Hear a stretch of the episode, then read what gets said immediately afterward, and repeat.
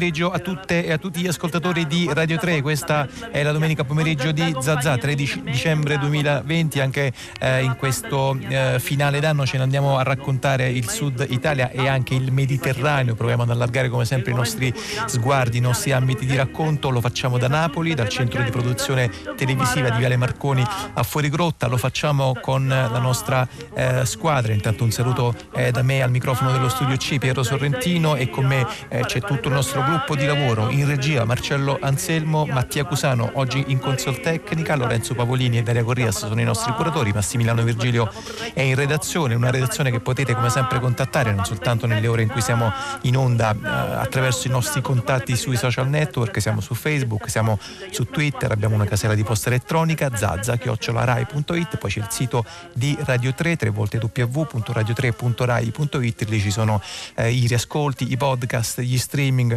tutte le nostre rubriche. Eh, una puntata questa che cominciamo subito aprendo la nuova casella del calendario dell'avvento di Radio 3, il piccolo eh, ciclo di lettere di Natale intitolato appunto Cara Radio 3, partito lo scorso martedì nel giorno dell'Immacolata e che ci condurrà su questa rete, eh, lo sapete, lo avete cominciato ad ascoltare ogni giorno alle ore 15 e alle ore 20 fino al giorno di Natale compreso.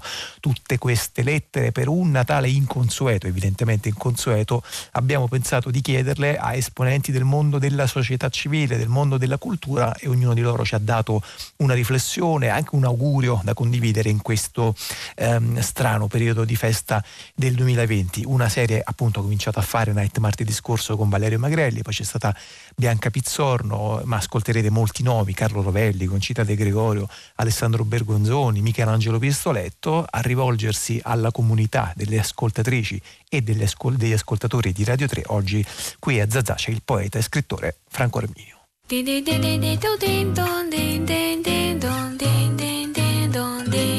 Cara Radio 3, ti scrivo da un piccolo paese dell'Appennino. Piove, è un giovedì di dicembre.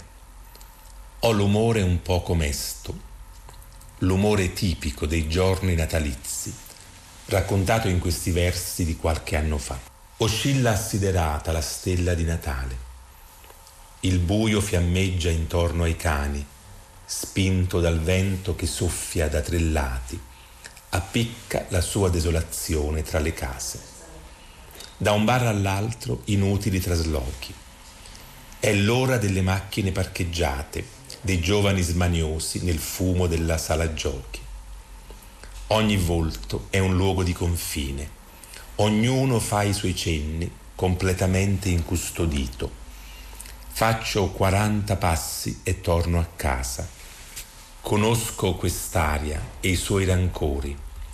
Torna ogni anno sempre uguale, come le palle dell'albero e i pastori. Cara Radio 3. Io amo le feste, improvvise, impreviste.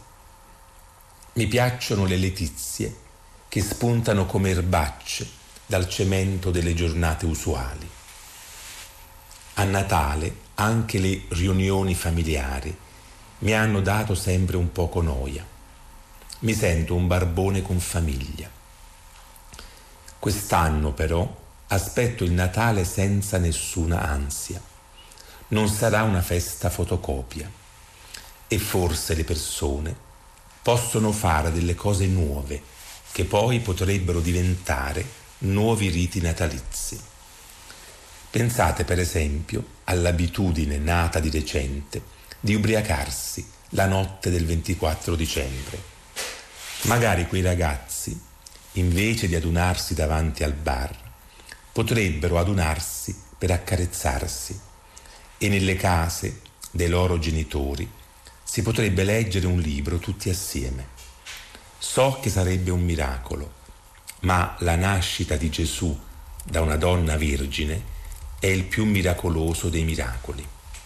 Credo anche che sarà una festa consolante per chi il cenone non lo ha mai fatto.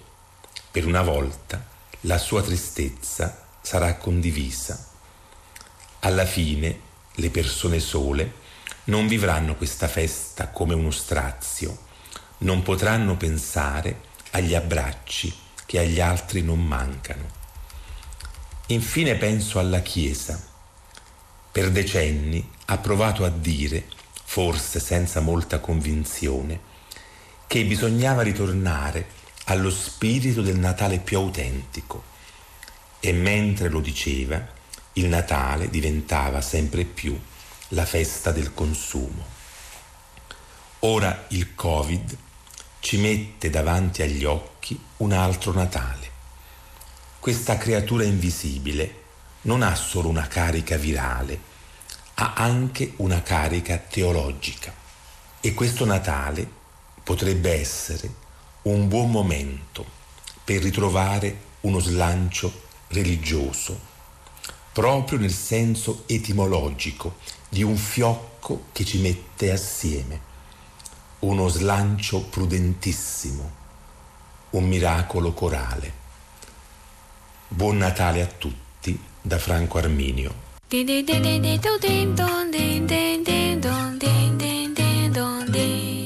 E questa era la uh, lettera che ci ha uh, consegnato Franco Arminio per il nostro nuovo ciclo intitolato Cara Radio 3. Potete uh, riascoltarle se volete anche sul nostro sito, sulla home page del nostro sito radio3.rai.it. Potete trovare tutte le lettere andate in onda fino ad ora nel nostro um, calendario dell'avvento di Radio 3 che ci porta ad aprire la prima pagina di questo pomeriggio di Zazà parlando di una zona della periferia occidentale di Napoli tra l'altro dalla quale vi trasmettiamo perché appunto fuori di rotta e Bagnoli, parliamo di Bagnoli, sono ehm, davvero mh, contigue, una zona al centro eh, di una ehm, discussione, di un dibattito, anche di scelte eh, fatte molto poche e di eh, invece scelte non compiute tantissime, tant'è che la settimana scorsa eh, c'è stato, rubo qualche titolo ai giornali della scorsa settimana, Bagnoli, un fallimento da 900 eh, milioni, eh, la Corte dei Conti ha pubblicato una relazione sui finanziamenti destinati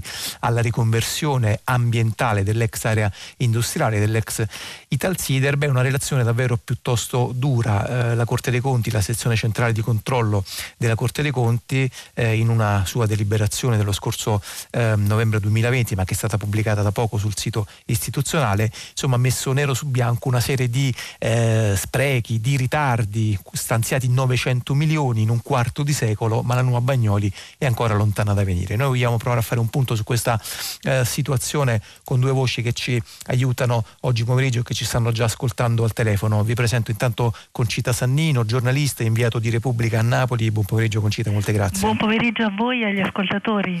E con lei c'è Pietro Nunziante, urbanista eh, del Dipartimento di Architettura dell'Università di Napoli Federico II. Buon pomeriggio Nunziante anche a lei, grazie. Buon pomeriggio. Allora chiederei intanto a Concita Sannino, con la sua solita capacità di sintesi piuttosto mirabile, di inquadrarci un po' quello che è accaduto appunto in questo ultimo periodo, soprattutto con la pubblicazione di questa relazione della Corte dei Conti, nella quale Concita, non so se adesso semplifico troppo, ma insomma davvero sostanzialmente la Corte ha detto guardate avete perso tempo e avete sprecato un sacco di soldi. È proprio così, caro Pietro. La tua, Piero, la tua sintesi non poteva essere più efficace. Nella sua assoluta brevitas c'è tutto perché drammaticamente è quello che noi cronisti e tu con noi raccontiamo da tanti, da troppi anni. L'ultima relazione che appunto di pochissimi giorni fa dice che anche negli ultimi anni, dal 2015 in poi, così come era avvenuto nei lustri precedenti, perché stiamo parlando appunto di una storia che si trascina da praticamente 30 anni, non è stato compiuto nulla di concreto, nessun passo avanti reale. Di cosa stiamo parlando? Spieghiamolo agli ascoltatori che ovviamente non possono ricordare dove precisamente sia Bagnoli Coroglio, l'area dove insisteva l'antica, ormai antica e non più esistente acceria dell'Ital Sider. Tu correttamente dici periferia occidentale di Napoli, però forse tanti che non lo conoscono non possono immaginare la bellezza di un luogo che è sì periferico rispetto al centro, ma è sulla costa e ai piedi di Capo Posilli sviluppo, è un luogo incantevole dove oggettivamente eh, si poteva costruire un futuro radioso che unisse lo sviluppo economico con la tutela assoluta di un ambiente che va risanato indiscutibilmente. E quindi cosa dice la Corte dei Conti? Che i soldi c'erano, circa 442 milioni, di cui solo 87 effettivamente erogati, dice che dopo l'impegno eh, con grande, devo dire, dispendio di energie dell'allora Premier Renzi con il commissario che aveva nominato a Bagnoli, che era eh, Salvatore Nastasi, che oggi è ancora, eh, come sappiamo, eh, al governo e al MIBACT ed è un, da una lunga esperienza di amministrazione pubblica centrale, dopo quegli impegni, i rendering che abbiamo pubblicato e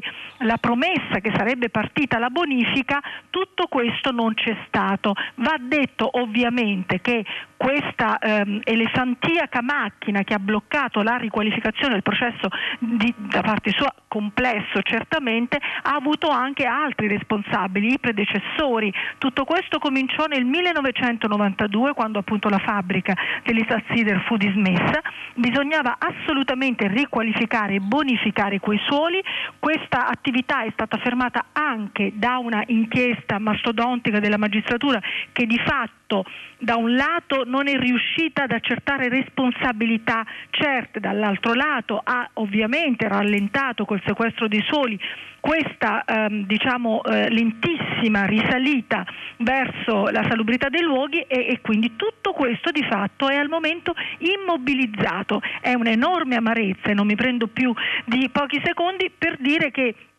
Alcune cose erano già state realizzate come sappiamo, c'erano ad esempio campi di tennis, pallavolo, ehm, pista atletica, c'erano il turtle point, eccetera. Molti di questi impianti non hanno avuto collaudi, dunque anche laddove i soldi sono stati spesi e sono state realizzate delle nuove strutture che avrebbero potuto dare respiro ad una città che soffre per la mancanza di verde, tutto questo purtroppo non è riuscito a segnare il punto di svolta perché la svolta che può ancora rappresentare Bagnoli, di fatto è un sogno infranto, un sogno che non si realizza per ora e non sappiamo a questo punto se mai si realizzerà.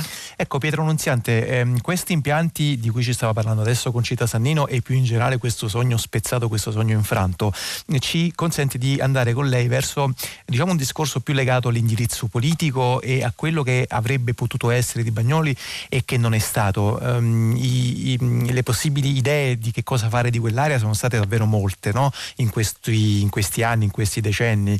Eh, c'era l'idea di fare il parco pubblico, ma insomma probabilmente il parco pubblico per tutta una serie di ragioni si è preferito non fare. Ecco, eh, riesce dal suo invece punto di vista non di cronista ma di urbanista a eh, guidarci verso appunto proprio quello che eh, diciamo la città potrebbe avere, avrebbe potuto avere e probabilmente speriamo potrà avere da Bagnoli.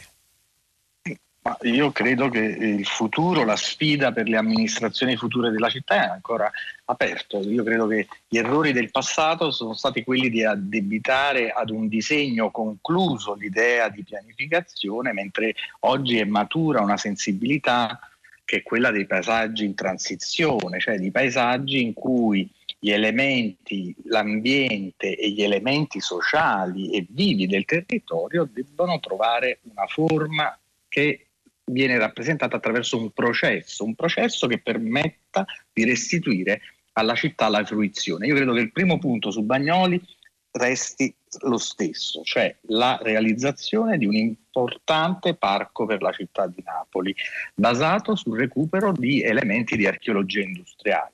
Questa sfida resta aperta e credo che un processo ragionevole, dato che oggi la coscienza ecologica è ben più avanzata rispetto ai 30 anni passati ci possa permettere di capire che abbiamo bisogno di una città che ci renda più intelligenti, che sia più confortevole, che la smart city del futuro è una città che, ci, che accoglie i propri cittadini e che aiuta a sviluppare le loro capacità. Questa cosa dal mio punto di vista parte non dalle strutture elefantiache, ma può nascere soltanto riconoscendo un processo che probabilmente avrà i tempi lunghi, avrà 50 anni per potersi realizzare. Cioè si tratta di costruire una timeline, mm. non un disegno concluso.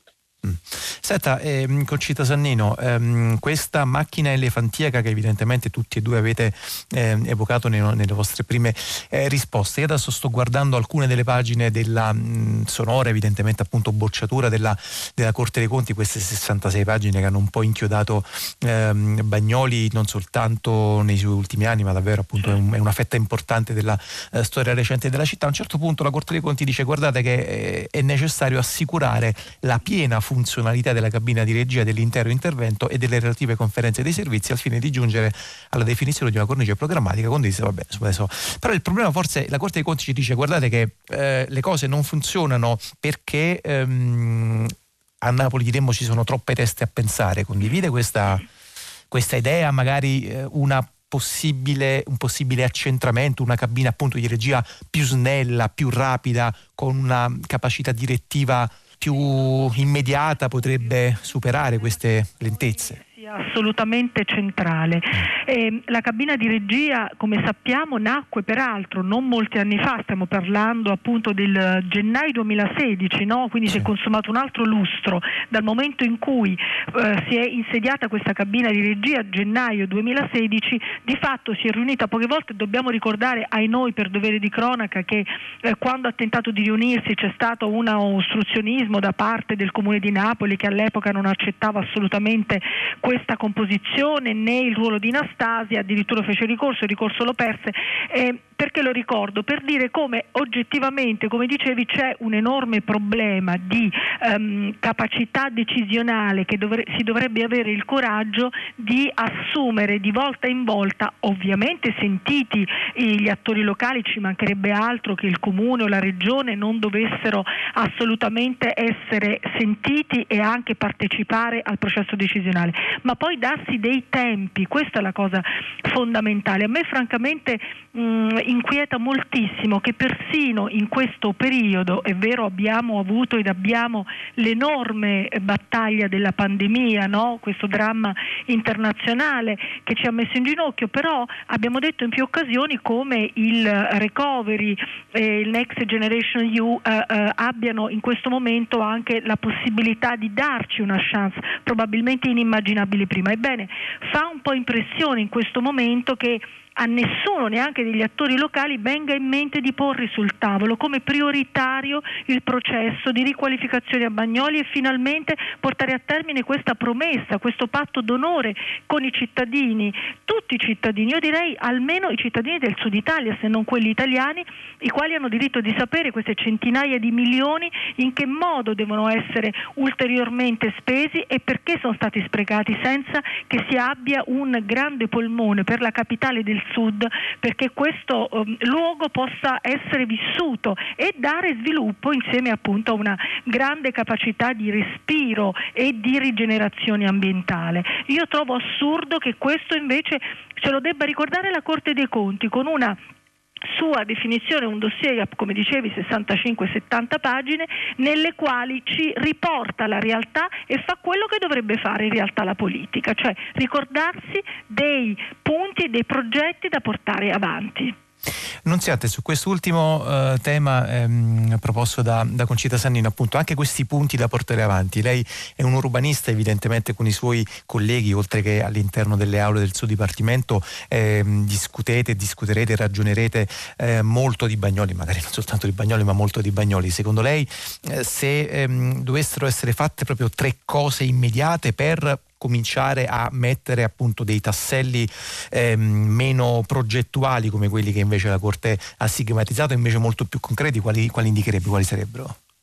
Beh, in primo luogo Bagnoli può essere ancora un laboratorio, un laboratorio di biodiversità, un laboratorio di un paesaggio diverso. Noi abbiamo visto in questi 30 anni che la difficoltà del dialogo tra gli attori in campo, soprattutto tra le amministrazioni in campo e la sovrapposizione, il conflitto tra queste amministrazioni ha portato diciamo, a quello che chiamiamo un fallimento, ma probabilmente dobbiamo rivedere il processo. Non possiamo affidare a strutture commissariali la trasformazione di un'area nevralgica per la città e evidentemente ancora una volta l'ultimo concorso che è in corso per Bagnoli denuncia una soluzione vecchia ad un problema che invece è nuovo, cioè un problema di metodo. sappiamo bene che dei famosi 900 milioni soltanto una piccolissima parte è stata erogata e si è trasformata in eh, manufatti per quanto fallimentari. Quindi il problema a questo punto è probabilmente rivedere alla luce di una nuova sensibilità, di una nuova sensibilità eh, paesaggistica, di una nuova sensibilità ecologica, questa come un'occasione per le future generazioni. E i punti di partenza sono due, sono il parco, che non è un grande parco settecentesco, ma che è fatto di pezzi che possono essere progressivamente restituiti alla fruizione e l'archeologia industriale che può eh, raccogliere e contenere quelle che sono alcune delle, delle funzioni che eh, una città eh, grande come Napoli può ospitare, quindi per eventi di massa, per quelle che sono le attività culturali e di intrattenimento, per attività produttive nell'ambito delle produzioni immateriali. Questi penso siano i punti di partenza. Allora, Pietro Nunziante, molte grazie, grazie per questo suo approccio, appunto uh, Pietro Nunziante un urbanista dell'Università di Napoli Federico II, grazie anche molto a Concita Sannino che ehm, ci ha condotto invece a conoscere eh, la eh, cronaca, mi vorrebbe dire l'attualità, ma davvero è complicato parlare di attualità per questo disastro infinito che sta diventando, che è diventato il, il tema della riconversione dell'ex area industriale dell'Italsider qui di Bagnoli, questa è la domenica pomeriggio di Zazà, voi siete all'ascolto di Rai Radio 3. c'è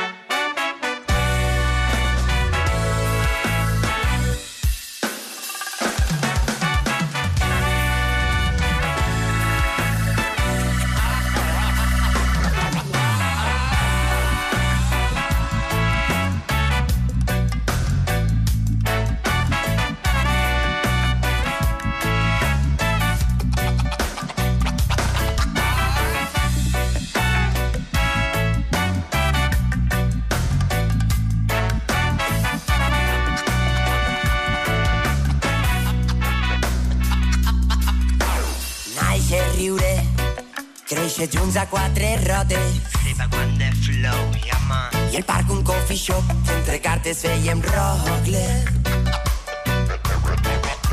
Enyore, enyore, enyora que existiu, Rises a les sèquies, l'aigua d'aquell riu que es va fer amics per sempre. Na, na, na. Les deixarem les veus, disfrutarem com veus, entrant i també els veus.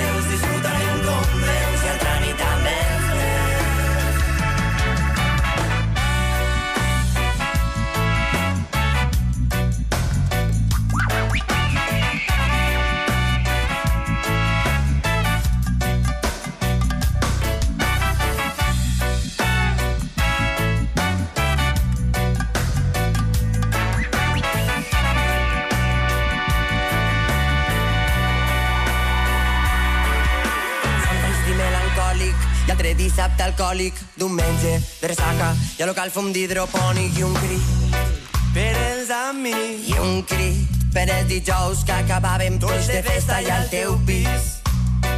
i em fa feliç. I em fa feliç. Contemplar que al pas del temps seguim junts. Forts com punys, risses, màgia, festivals. Nits de llunes superficials i emoció. Transformar les nostres vides en una cançó saludaré.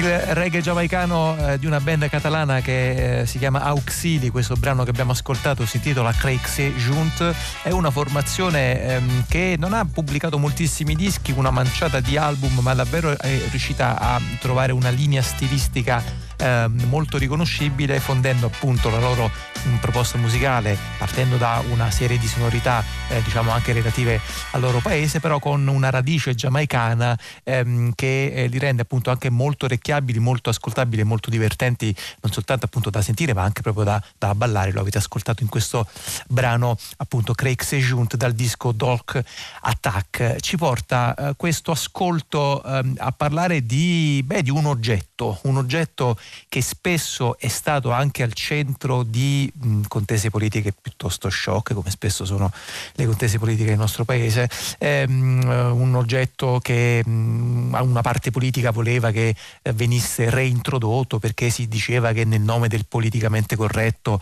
dovesse essere estromesso o fosse stato estromesso e che invece appunto andava a richiamare le nostre radici cristiane, insomma davvero una, un, un, un, luogo eh, dell'immaginario, appunto non soltanto un luogo delle nostre case, soprattutto in questo periodo di festa che spesso ha attirato molte discussioni, però è anche un oggetto che ehm, richiama molte memorie, molti ricordi e anche molte emozioni. Sto parlando del presepe che è al centro di un piccolo volume, uso una definizione un po' generica e un po' ampia, ma credo che questo sia anche uno dei punti di forza del libro che vi stiamo per presentare, un volume a metà tra saggio, tra eh, memoir, tra autobiografia, che è stato pubblicato dalla casa editrice Curumunu Edizioni che si intitola L'anno del presepe. L'autore ci sta ascoltando al telefono. Raffaele Gorgoni, buon pomeriggio, molte grazie e benvenuto a Zazà. Buon pomeriggio a voi.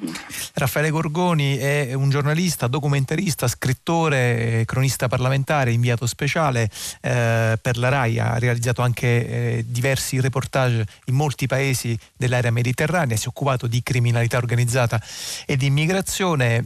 Tra le sue pubblicazioni più recenti ricordo almeno Lettere da una Taranta nel 2017 e cinque variazioni sullo scriba di Casole del 2019 e poi appunto nel 2020 è arrivato questo piccolo eh, libro, questo l'anno del del presepe Raffaele Gorgoni che comincia quasi con una specie di, adesso non so, di dichiarazione eh, di resa, non so se chiamarla così, perché a un certo punto lei proprio nell'incipit del libro scrive sarà stato il 1958, forse il 1959, non riesco a fissare in realtà l'anno di inizio del mio addestramento al presepe. Ci spiega questo, mh, questo concetto e anche proprio questa parola addestramento che, è, che ha evidentemente una connotazione quasi militare.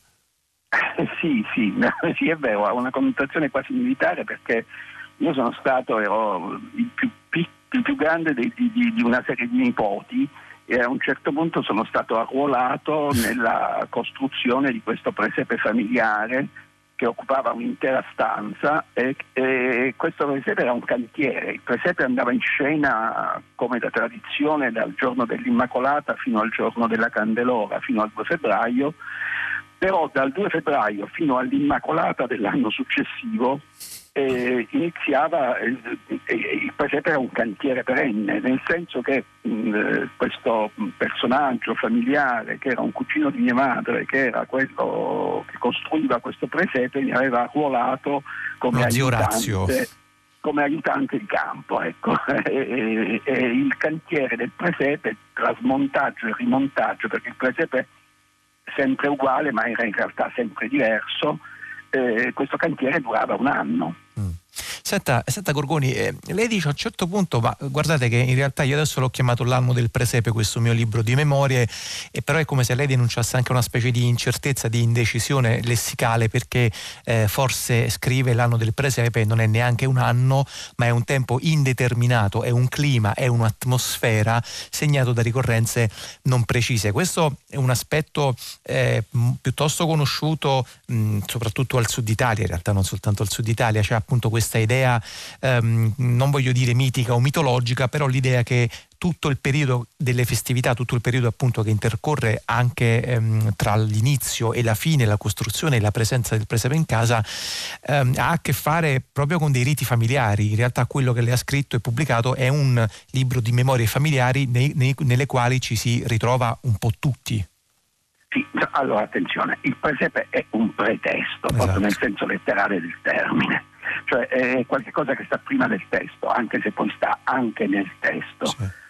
In realtà eh, il presepe faceva parte per me di una sorta di tempo ciclico che mm, se segnava il corso dell'anno, per cui sostanzialmente c'era un tempo del presepe, poi c'era un tempo della vendemmia, un tempo della raccolta delle olive, eh, oppure come diceva mia nonna, dal grano alle olive era il tempo in cui si viveva in campagna. Cioè, mm, il, eh, in questi anni, ancora negli anni 60, ancora all'inizio degli anni 70, io sono vissuto fin quando c'è stata questa grande famiglia eh, composta da tante famiglie in un tempo ciclico, quindi sostanzialmente in un tempo non dico premoderno ma eh, quasi. Ecco. E questo era il, il, eh, il tema poi sostanzialmente, sostanzialmente, del libro, la storia di questa grande famiglia meridionale eh, composta soprattutto di donne, da quello che io chiamo il gineceo narrante, eh, che era costituito da, da, da, questa comunità fatta da più famiglie e dove il tasso di coesione sociale poi tutto sommato era alto perché poi la famiglia si allargava al quartiere, agli artigiani del posto, a, ai contadini della campagna e, questo naturalmente come dire, poi si aggrumava intorno alla costruzione del presepe ma appunto in questo senso, mi ripeto, il presepe era un pretesto per raccontare un tempo ciclico diverso dal tempo che viviamo adesso. Ci aiuta a scandire qualche eh, tappa di questo tempo ciclico di cui ci sta parlando, proprio dal punto di vista mh, concreto anche della preparazione dell'oggetto allora, presepe? Per esempio, una delle, cose, una delle cose che non interrompeva la costruzione del presepe era il trasferimento di tutto questo gruppo familiare in campagna dalla fine di maggio al momento della mietitura del, del, del grano fino a, come dicevano appunto, come si diceva senza dare una data precisa, dopo i morti, cioè i primi giorni di novembre, quando eh, era completata la raccolta delle olive e, e, poi le olive erano state emolate nel frantoio e si era fatto l'olio. E questo era il tempo per esempio che io trascorrevo in, non, non, in città ma in una masseria nella campagna salentina. E, e questo appunto era, era, cioè non era determinato da date precise, era determinato dal ciclo delle colture agricole che andava appunto dal grano alle olive perché erano quelle le nostre coltivazioni. E il lavoro della costruzione del presepe continuava in campagna con la raccolta del muschio, con uh, le fotografie fatte ai contadini che poi dovevano essere riprodotti da un puparo perché servivano per il presepe in terracotta. Cioè questo era, diciamo, il, il, il, la cosa era ancora per certi versi più straordinaria e quasi nessuno mi crede, in questi 5-6 mesi che io vivevo in, in campagna, eh, fino al 1962-63 io vivevo metà dell'anno praticamente in una casa dove non c'era la luce. Mm. Eh, dove io adesso lavoro con il computer, uso il cellulare, eccetera, non c'era la luce, l'acqua si tirava dal pozzo a braccia, e la casa era illuminata dalle cetirene, dalle lampade a petrolio, dalle candele perché ancora la, la, luce non era arrivata in questa masseria e questo mi dava l'idea di aver trascorso un'infanzia nell'Ottocento, certo, insomma, certo, sì, in effetti sembra quasi nella metà degli anni, 50, degli anni del secolo scorso. Certo, sì, sì, infatti po- poco più di 50 anni fa, insomma, davvero sembra, sembra invece molti, molti, secoli fa. Senta Raffaele Gorgoni, ehm, lei dice, guardate, ehm, mi pare che lei non faccia neanche un discorso passatista, un discorso che va a guardare con amore il bel tempo andato, perché in realtà in quel tempo ciclico andavano a finire anche le inimicizie, anche i dissidi, anche i rancori, che però venivano, lei dice, stemperati dalla condivisione e a tutti di antiche sapienze. Questo secondo lei può essere anche una possibile lezione che quel modo di preparare il presepe ci possiamo portare dietro in tempi invece così ferocemente individualisti, così ferocemente eh, litigiosi? Allora, lei dice bene quando, ecco, in questo libro eh, credo che ci sia tutto meno che eh, come dire, la deprecatio temporis oppure peggio ancora la laudatio temporis sì. acti, no? la lode del tempo passato e la deprecazione del tempo presente. Io dico che una cosa banale adesso, che forse si, po- si possono inventare, si può inventare il vaccino contro il Covid, ma nello stesso tempo non distruggere la coesione sociale. Cioè, nel senso che cosa voglio dire? Che eh, il progresso non necessariamente deve rompere quei legami familiari, quei legami sociali che invece costituivano un humus assolutamente straordinario e che io ho vissuto dire, in prima persona appunto fino alla fine degli anni 60, fino all'inizio degli anni 70. E questo eh, mi sembra una cosa dire, anche singolare da affermare per quanto sia ovvia. No? Cioè, eh, la rottura dei legami sociali mh, mm, non, è necess- non è un corollario della, dire, del progresso scientifico, del progresso tecnologico, mentre invece poi di fatto lo è diventato mm. per motivi che adesso sarebbe troppo lungo dire. Però non c'è nessuna dire, nostalgia di quel tempo perché appunto io vivevo in una famiglia dove c'era questa grande quantità di donne eh, che avevano attraversato tutta la prima metà del Novecento, una prima guerra mondiale, una seconda guerra mondiale, figli morti in guerra, mariti dispersi, cioè quindi voglio dire ne avevano viste di tutti i colori, no? però mantenevano una fortissima coesione sociale, una fortissima coesione familiare. Ecco, poi, Borgoni, sì.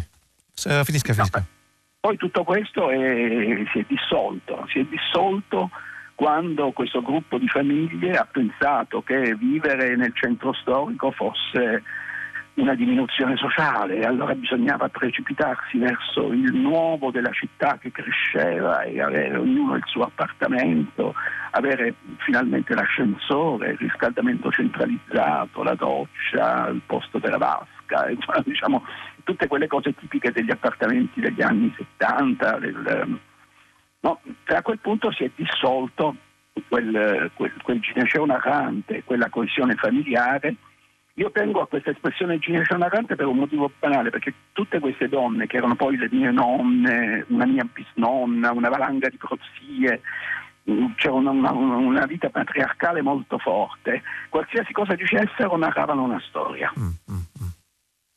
Ecco Gorgoni, prima di salutarla nel minuto e mezzo scarso che ci resta, ehm, lei dice ehm, questa mh, immagine della natività in realtà, eh, provo a dirlo anche un po' prima, no? appunto anche tutta quella, quella, stratificazione di discorsi eh, sociali, pubblici, anche politici, eh, spesso molto di parte che hanno, che hanno, tirato un po' appunto l'oggetto presepe un po' per la giacchetta come si dice, ma in realtà guardate che, dice Gorgoni, eh, la natività è ehm, continuata e ha resistito in infinite figurazioni. Andate in un qualsiasi negozio eh, di cinesi e trovate una mensola con le figurine del presepe, trovate questi pupazzettini di plastica più o meno di buona fattura, eh, li comprate, inserite la spina a casa ed ecco il vostro presepe ready made. Però lei dice guardate che forse il problema non è tanto eh, il dire il presepe, però anche il fare, cioè tutti quei gesti, tutta quella ritualità che ci raccontava prima e, mh, mm, si, è, si è andata molto stemperando o addirittura completamente persa.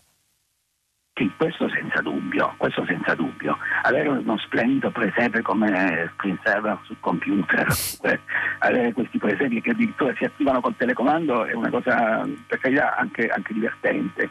Dopodiché in realtà quando io dico che il presepe è un pretesto per raccontare una storia, il presepe era anche un dire il presepe, era anche fa, un dire mentre si faceva il presepe e quindi raccontarsi gli apocrifi, raccontarsi tutte le varie leggende eh, su cui eh, il presepe è nato, il presepe è costruito. No? E poi c'erano queste sapienze artigianali intorno al presepe, i pupari. Adesso non voglio ricordare naturalmente i napoletani che sono i maestri eccelsi di questa, di questa cosa, ma anche quei presepisti molto sem- semplici, molto di paese, molto modesti, che facevano questi pupi di terracotta che però avevano questo sguardo della stupefazione no? davanti all'epifania del sacro, era un sapere notevole, non era un sapere mica da ridere, una roba del genere. E, e tutti questi, questi piccoli frammenti eh, per certi versi sopravvivono. Mm. Poi sopravvivono nelle maniere più strane, per cui naturalmente se uno va a San Gregorio Armeno ci trova anche Maradona, ci ha trovato di tutto. No? Eh, adesso immagino che si staranno, staranno facendo le statuine anche di Paolo Rossi, per carità, mi va tutto bene. Dopodiché però eh, c'era quel tratto del fare, del narrare il presepe che invece forse si è perduto, per cui eh, la gente magari ha una natività in casa ma, ma non sa neanche non c'è stata neanche perché del bue dell'asinello un lavoro di ci vuole il pastore della meraviglia eh, no, ma in effetti è importante anche in questi casi appunto non soltanto l'oggetto ma anche la narrazione intorno all'oggetto e anche il racconto familiare intorno all'oggetto. Raffaele Gorgoni, molte grazie, grazie per essere stato con noi. Il libro eh, che è stato al centro di questa nostra conversazione si intitola L'anno del presepe, hanno pubblicato le edizioni Curumuni e ci porta al prossimo ascolto del nostro percorso musicale di oggi. Loro sono i Pirates Sound Systema e questo è Poc a poc.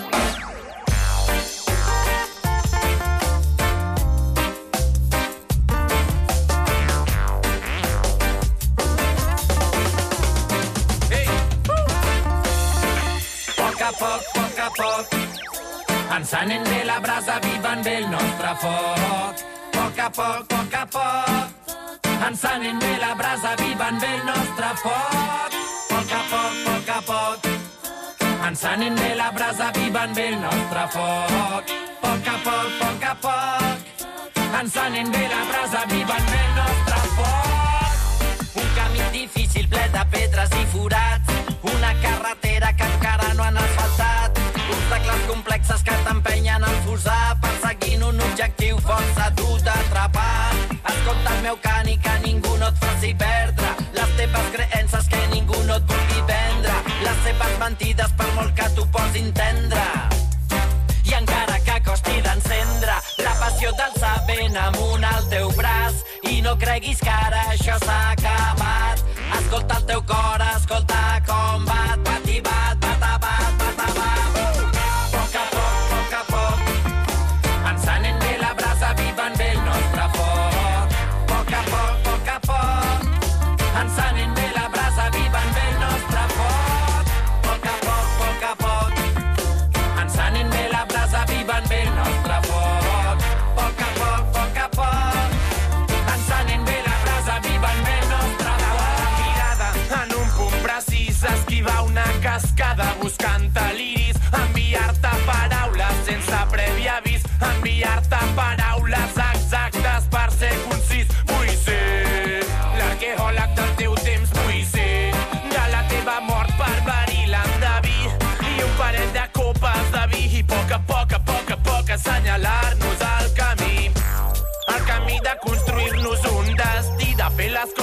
perquè vull i no perquè sí. El camí de trencar amb el que s'ha escrit i amb el cap ben alt, arrencar-me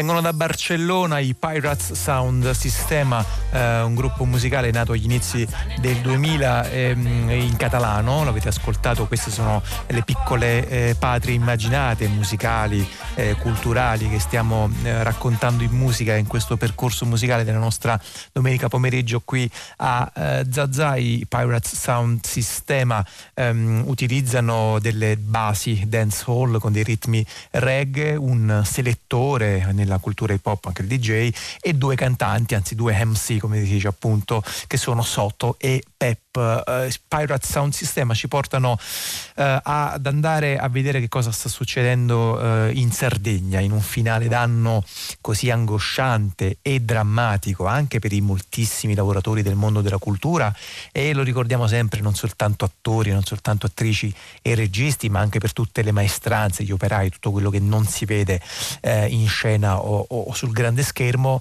Eh, in questo periodo noi andiamo a vedere che cosa accade appunto in Sardegna e con Serena Schifini eh, proviamo a tracciare un piccolo spaccato intorno a festival e a manifestazioni culturali sarde, che sono tra l'altro tantissimi, ascoltando racconti e testimonianze al tempo della pandemia dalla viva voce di alcuni organizzatori. Linea alla nostra sede di Cagliari. Un saluto dalla Sardegna e proprio come dicevi tu Piero, è un dicembre amarissimo per tanti operatori della cultura sardi che diciamolo speravano di chiudere il 2020 con i conti in ordine per quanto è possibile e anche magari di allentare la tensione di una stagione che è stata veramente difficile. E stiamo parlando di festival e manifestazioni culturali che sono molto conosciute non solo in Sardegna ma io direi nel mondo, hanno una storia lunghissima e hanno conquistato sul campo anche il merito di essere sostenute. Io cito Time in Jazz di Paolo Fresu, il Festival Tutte Storie per Ragazzi, Monumenti Aperti, Dromos, ma ce ne sono veramente tante.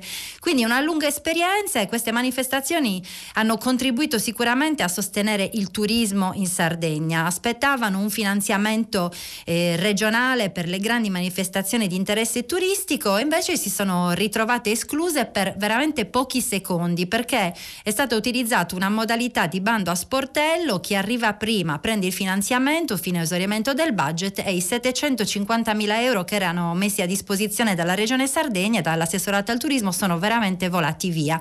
Oggi cercherò con tre organizzatori di eventi culturali di raccontare che cosa è fare cultura in Sardegna e quanto le manifestazioni culturali contribuiscono alla promozione e anche al, all'innovare il turismo in Sardegna, a cambiarlo, non solo mare ma anche tanta cultura, tante idee nuove. Facciamo un viaggio attraverso l'isola per tentare proprio di raccontare turismo e cultura in territori diversi. E cominciamo da Cagliari con Mattea Alissia. Buongiorno Mattea. Buongiorno Serena, buongiorno a tutti. Mattea Alissia è un'operatrice e promotrice culturale, presidentessa dell'associazione Luna Scarlatta. Abbiamo parlato del suo festival proprio qualche settimana fa, Pazza Idea.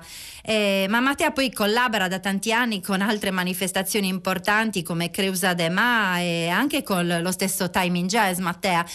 Che cosa significa dal punto di vista proprio della gratificazione, dell'autostima, venire bocciati, esclusi per un click? Eh, vuol dire un po' non avere riconosciuto il lavoro di tanti tanti anni. Ecco, la frustrazione è grande perché, perché, il lavoro è già, già, stato fatto, il lavoro è già stato fatto tutto, ai progetti culturali ci tengo a precisare, si lavora tutto l'anno, anche a festival che poi si consumano e si svolgono in una settimana, dieci giorni come per il Timing Jazz, quattro giorni come Pazza Idea, eh, ma ci si lavora da gennaio a dicembre, con tutta una serie di incastri che sono le domande agli enti pubblici per avere i contributi, che sono le domande agli enti privati, sponsor- la ricerca di sponsorizzazioni, l'organizzazione, la ricerca degli artisti e dei, eh, degli ospiti, insomma eh, un lavoro fitto fitto che finisce come per tutti il 31-12 e che quest'anno finisce con la mano in bocca, diciamo. Tra l'altro c'è da dire una cosa, che voi eh, aspettavate questo bando, questa legge 7, che poi possiamo anche commentare è del 1955, che esatto. dovrebbe sostenere le manifestazioni di grande interesse turistico, è suddivisa per settori, una parte riguarda lo spettacolo e la cultura, a fianco poi ai grandi eventi sportivi, al turismo enogastronomico. L'aspettavate ed è arrivato questo bando a fine anno, quando voi le manifestazioni le avete comunque coraggiosamente di questo bisogna ringraziarvi, fate in questa situazione pandemica? Esatto, eh, arriva a fine anno anche se incomincia a partire molto ehm, lentamente a metà agosto, all'inizio di agosto anzi, poi viene ritirata una delibera, viene ripresentata a fine settembre, il bando viene fatto al 22 ottobre e poi si hanno le risposte ai primi di dicembre, quindi un, un parto lunghissimo per delle risposte che devono arrivare molto prima fondamentalmente. Quando noi abbiamo già fatto tutti i eventi, pochissimi ne rimangono da fare nel periodo natalizio e quando li abbiamo fatti in un anno in cui in realtà da più parti, da tutti gli enti pubblici, le istituzioni, che fosse il MIBAC o la Regione Sardegna, il Comune, c'è stato un dialogo aperto, tavoli di lavoro nei quali eh, ci hanno mh, pregato in qualche modo di fare, continuare a lavorare, fare progetti. Perché? Perché sarebbe stato importante, è stato importante dal punto di vista psicologico, ma soprattutto per la tutela di chi nei progetti eh, culturali ci lavora ci sono dei, dei, meriti da riconoscere, ci sono degli anni di lavoro alle spalle, ma soprattutto il discorso è la politica sarda in questo caso ha capito quanto le manifestazioni culturali sostengono il turismo, perché l'impressione è che non, non sia chiaro questo. No, io credo che non si sia capito fondamentalmente questo che dici tu Serena, cioè eh, la cultura un, porta un tipo di turismo che è di uh, alto livello, il turismo culturale è quello che rispetta il territorio, che consuma i cibi del territorio, uh, che vuole conoscerlo uh, per, per le, le, preziosità che offre anche dal punto di vista culturale, non è un turismo mordifuggi, non è un turismo solo balneare quello che può esserci in Sardegna. E la Regione Sardegna con i suoi grandi festival eh, una grande vocazione musicale, per esempio grandissimi festival del jazz, ha dimostrato di avere un posto molto importante a livello internazionale e quindi di essere grande attrattore di turismo attraverso i propri festival culturali. Mm, questo non si è capito da parte della politica, eh, anche se in questa legge eh, dice bene la legge, sono eh, manifestazioni di grande interesse turistico, eh, si cerca di declinare la cosa a, mh, alla portata di sagre molto più piccole, di manifestazioni sportive molto più piccole e locali, quindi non capendone davvero la portata. E quindi secondo me questa legge, questa legge che è vecchissima, Uh, non essendo proprio una legge, ma un articolo di una legge, è alla mercé di uh, dell'assessore che arriva e può cambiare le regole. E quando un assessore arriva e non ha capito uh, l'importanza dei progetti culturali può cambiare le regole eh, non tenendoli in considerazione. Questo succede. Um, eh, secondo me la grande gap sta nel non aver fatto una legge, perché la legge deve essere cambiata da un consiglio regionale. Quindi c'è da rivedere la legge. E eh, certo, invece un articolo può essere ovviamente con delle delibere cambiato anche e modificato da un assessore. Grazie Mattea Lissia, lo ricordo fondatrice del, dell'Associazione Culturale Luna Scarlata, del Festival Pazzi Idea. Noi continuiamo questo viaggio eh, per la Sardegna, grazie. Grazie a te, buon lavoro. E allora arriviamo a Seneghe, nel Montiferru, dove dal 2004 a settembre c'è il Settembre dei Poeti, Capodanni de Sos Poetas, che ha portato, che ha riportato la poesia in Sardegna da tutto il mondo. In collegamento collegamento telefonico abbiamo Luca Manunza, buongiorno. Buongiorno, buongiorno. Che è il presidente dell'associazione Perda Sonadora che organizza questo festival. Allora, con Matteo Alissi a Cagliari parlavamo di questa insomma, disfatta per gli eventi di cultura in Sardegna, ma cerchiamo insieme di capire, ecco, in un centro come Seneghe, che ha meno di 2000 abitanti, quale rivoluzione ha portato un festival come il Settembre dei Poeti e quanto ha aiutato il turismo e anche la crescita del territorio? Allora, prima di tutto diciamo grazie per questa, per questa, opportunità, insomma, perché è un grande piacere sempre poter parlare del festival, poter parlare della Sardegna e del nostro territorio e ovviamente per quanto ci riguarda della poesia. Eh, Seneca, bene, come dicevi tu, è un paese che eh, ha circa 1400-1500 abitanti, è nel Montiferru, che è una piccola cantera montuosa che sta nel lato eh, occidentale della Sardegna, centro-occidentale. Eh, il festival nasce 17 anni fa ormai, abbiamo appena realizzato la sedicesima edizione, ci stiamo preparando la diciassettesima, e nasce in un contesto che eh, diciamo, al di là di tutto è sempre stato un contesto di fermento, nel senso che a Seneghe eh, le associazioni culturali sono sempre state molto attive, non solo per le famose feste patronali che contraddistinguono la Sardegna, ma per una vita associativa eh, che accompagna 365 giorni all'anno tutta la comunità. Eh, Seneghe ovviamente ha eh, diciamo, non, il festival di poesia non nasce dal nulla, nasce da una tradizione seneghese di eh, come dire, eh, avvicinamento storico alla, alla poesia tradizionale e, e, non solo. E voi Abbiamo... siete stati capaci di farla dialogare con la poesia di tutto il mondo? Il, il, il, festival infatti nasce con, con, quel presupposto, nel senso che c'è una sensibilità sul territorio del, legata uh, ai versi poetici tradizionali. Ci mancava un pochettino questo, appunto, poter dialogare e poter far arrivare dal continente, eh, inteso come Italia in questo, in questo caso, ma anche eh, Europa tutta e tutto il mondo, poter far arrivare dei poeti che ci potessero raccontare in qualche modo i loro versi e le loro esperienze sul, sul nostro territorio. Insomma, e la poesia, quanto ha fatto bene al turismo? Perché anche il settembre dei poeti meritava di poter partecipare con una, una griglia magari appunto basata sulla meritocrazia a questi fondi regionali, a questi finanziamenti?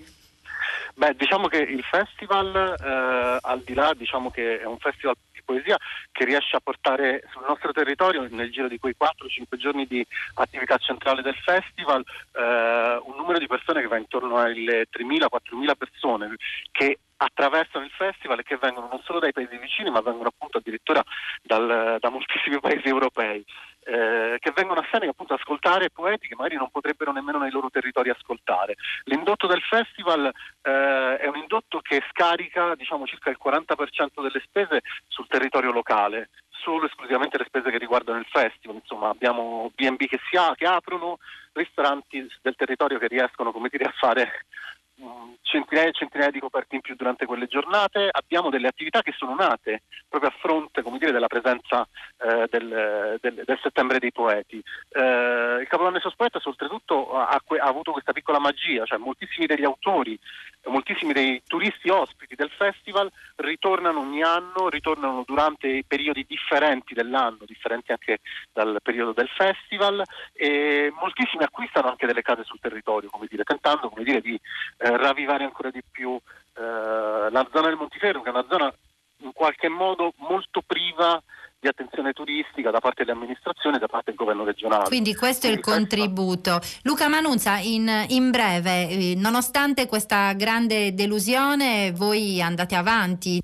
Sì, eh, assolutamente, nel senso che Coronesos Poetas, a differenza di altri festival, nasce da un'associazione culturale per Sonadora dove siamo tutti volontari, tutti viviamo di altri lavori. Eh, nel tavolo, nel board del festival c'è chi fa ricercatore, chi è biologo, chi è casalinga, quindi nessuno di noi è un vero e proprio operatore culturale, diciamo così, nonostante nonostante posso dire che eh, il lavoro fatto in questi 16 anni, in questi 17 anni è un lavoro, è un lavoro eccelso, assolutamente professionale.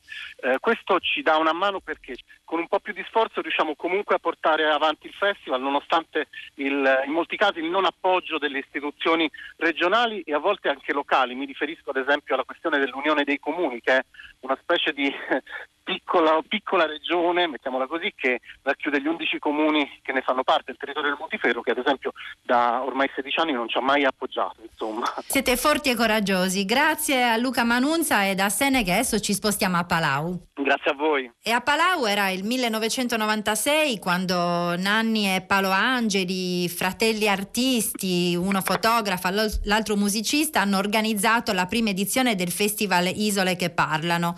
Sono passati veramente tanti anni e in questo tempo musica, fotografie, arti visive hanno dialogato in un territorio che è meraviglioso dal punto di vista naturalistico ma che sicuramente aveva bisogno anche di, di cultura e di idee. Oggi siamo in collegamento telefonico con Nanni Angeli. Buonasera Angeli. Buonasera, buonasera a voi. In un post su Facebook, eh, dopo questa grande delusione per i fondi regionali mancati, eh, lei ha scritto che anche voi operatori però avete delle responsabilità. Forse la prima è di non, eh, di non collaborare tra di voi, di non aiutarvi. Quello che ci, che ci, premerebbe è quello che più o meno un, un po' in questo momento sta cercando di fare, è che il comparto si unisse con delle rivendicazioni che riteniamo civili, che sono quelle di avere delle risposte per tempo in modo tale da poter programmare all'inizio dell'anno e non arrivare a, dicembre a sapere se uno ha o non ha dei soldi che deve aver già impegnato e speso oppure che non ha impegnato e quindi non può più spendere. Voi quest'anno eh, avete comunque voluto eh, fare l'edizione di Isole che parlano nonostante il, insomma, il Covid?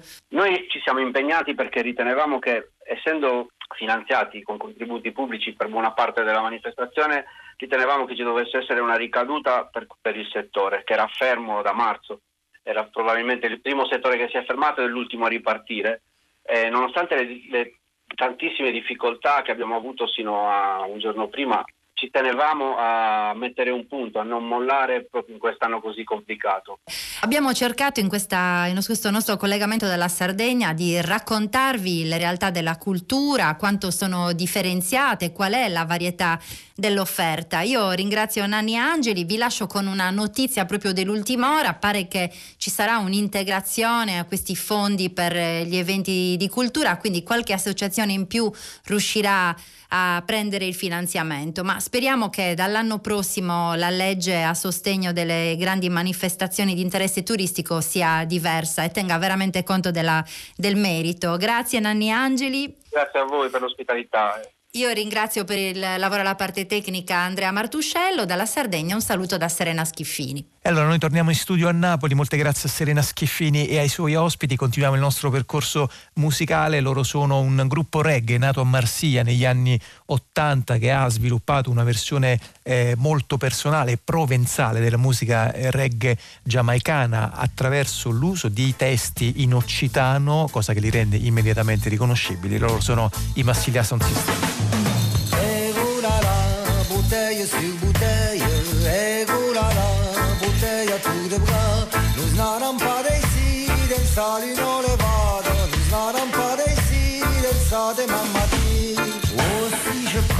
Une femme qui soit belle, au grand danger des cornes à porter, il y aura d'autres amants qui la trouveront belle. Et me feront cocu, voilà la main foutue. Et voilà bouteille sur bouteille, et voilà bouteille à tout de bras, et voilà toujours bouteille sur bouteille, et voilà toujours le plaisir de l'amour. Oh, si je prends une femme qui soit laide,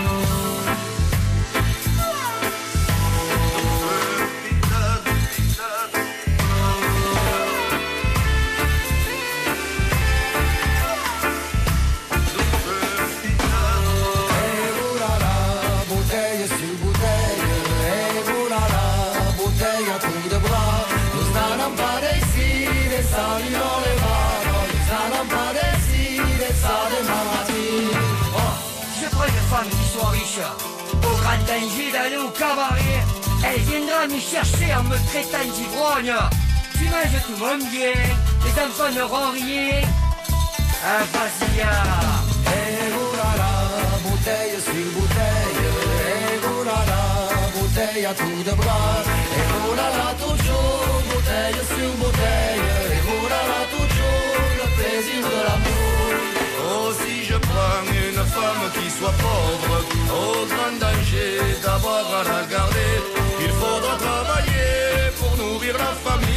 travailler tout le jour, la li la li la lo. Et voilà bouteille sur bouteille, et voilà bouteille à tout de bras, et voilà toujours bouteille sur bouteille, et voilà toujours le plaisir de l'amour. Et voilà bouteille sur bouteille, et voilà bouteille à tout de bras, et il y a toujours quelqu'un qui n'aime pas la qui n'aime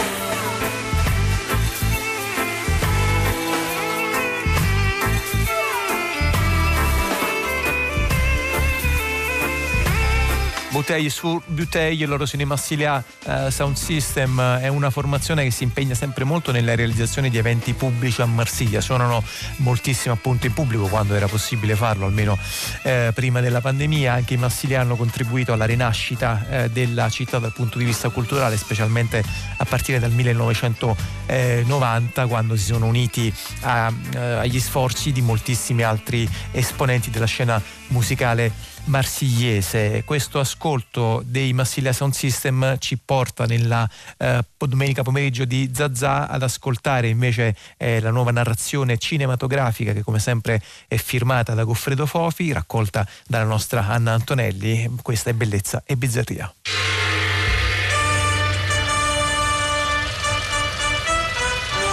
I vichinghi di Richard Fleischer.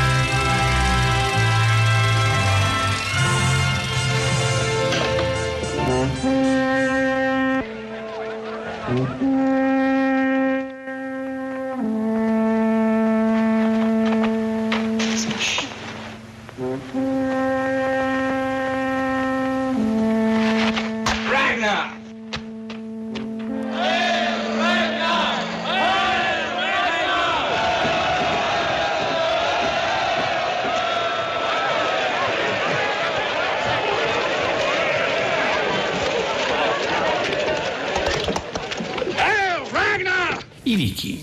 Vichinghi fa parte di quei film che venivano chiamati runaway production.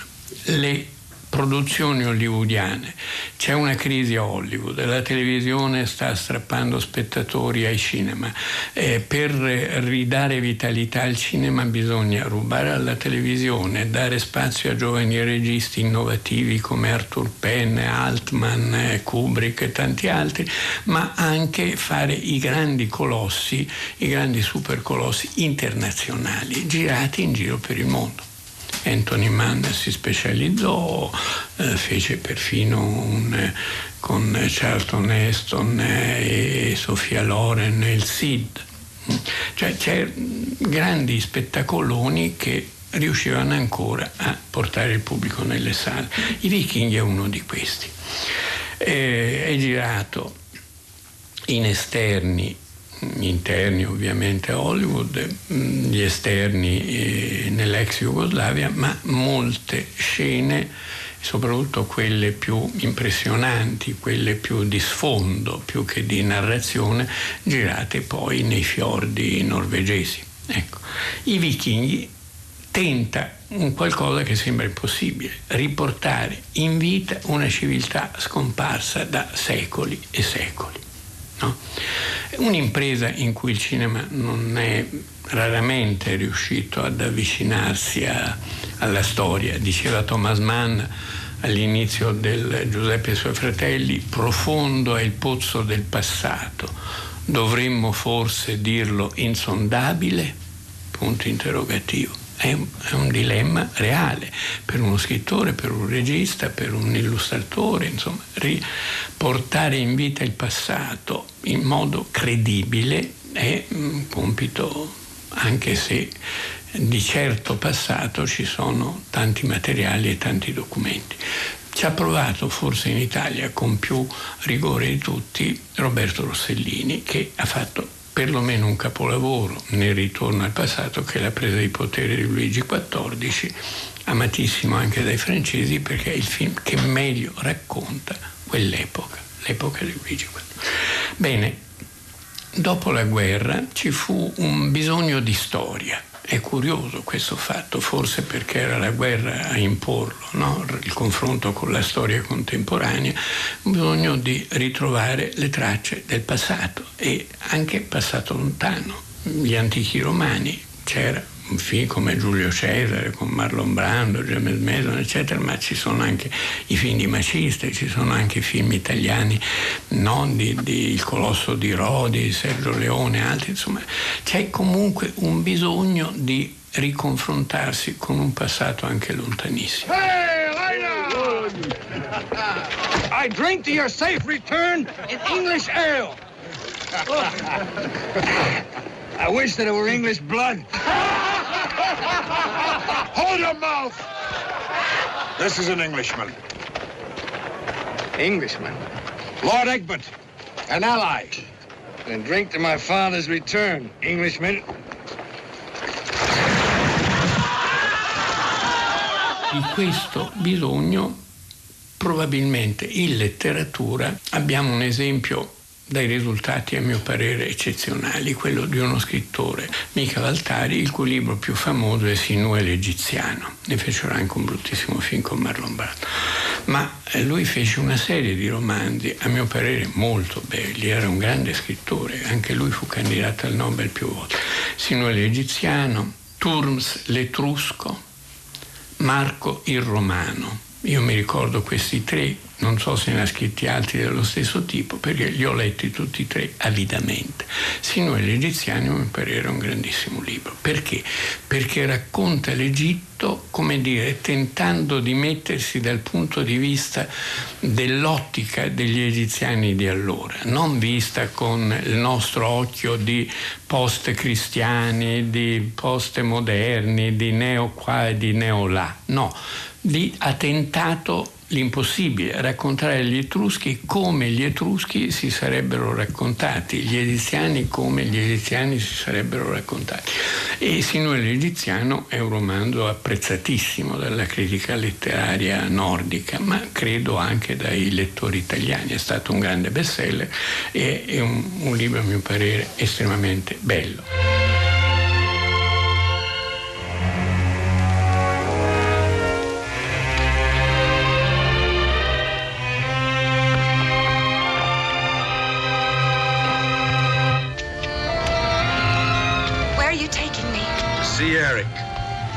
Last time. Don't kill him. You can't. Look at this. It's from the pommel of the sword requitur. It was given to Eric by his mother, Enid the Queen. Oh, listen to me. Ragnar was his father. Lies won't save him. It's true. I swear it is. He is your brother.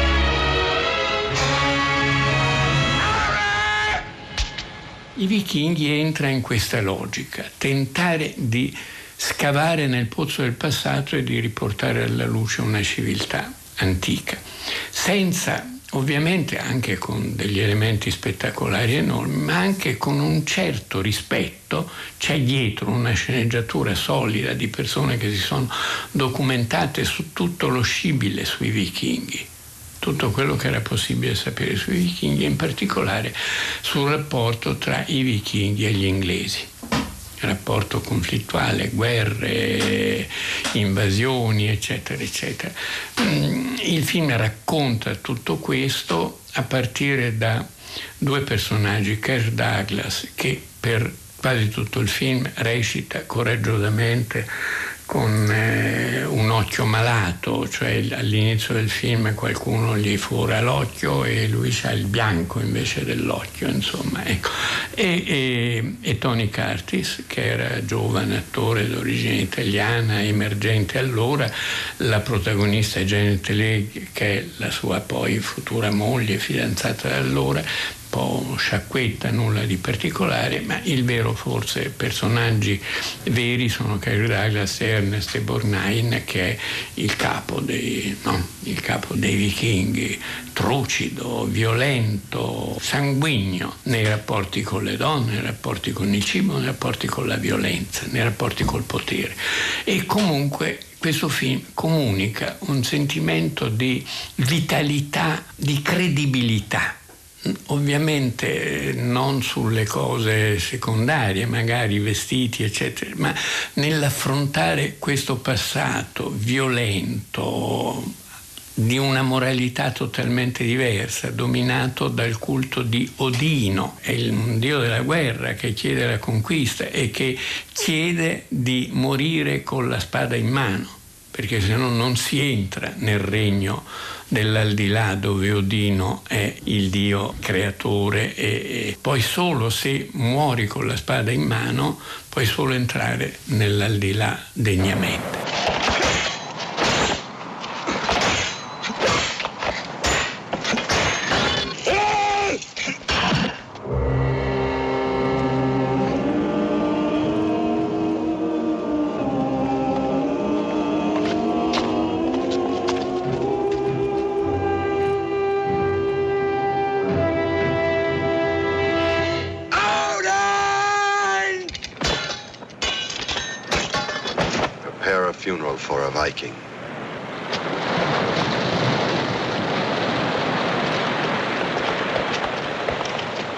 Un regista nato nel 1916, morto nel 2006. È un regista che viene dalla tecnica e che ha diretto tanti film e a mio parere è stata una delle colonne vere del cinema hollywoodiano degli anni 50, 60, 70, perché era un grande artigiano qualsiasi cosa gli davano la trasformava, non dico in oro, ma certamente in un film eh, tenuto mh, da Dio di grande livello e questo sin dai suoi primi film.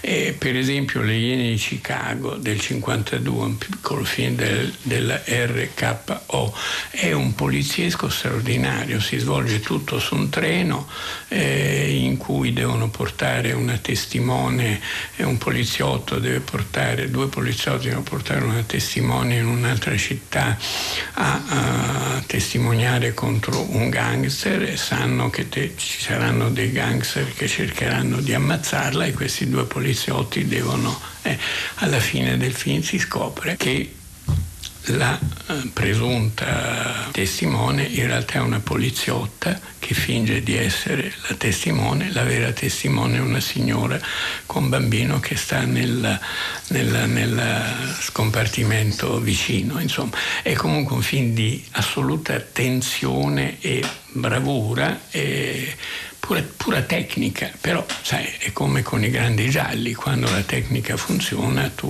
in qualche modo lo, lo spettatore gode.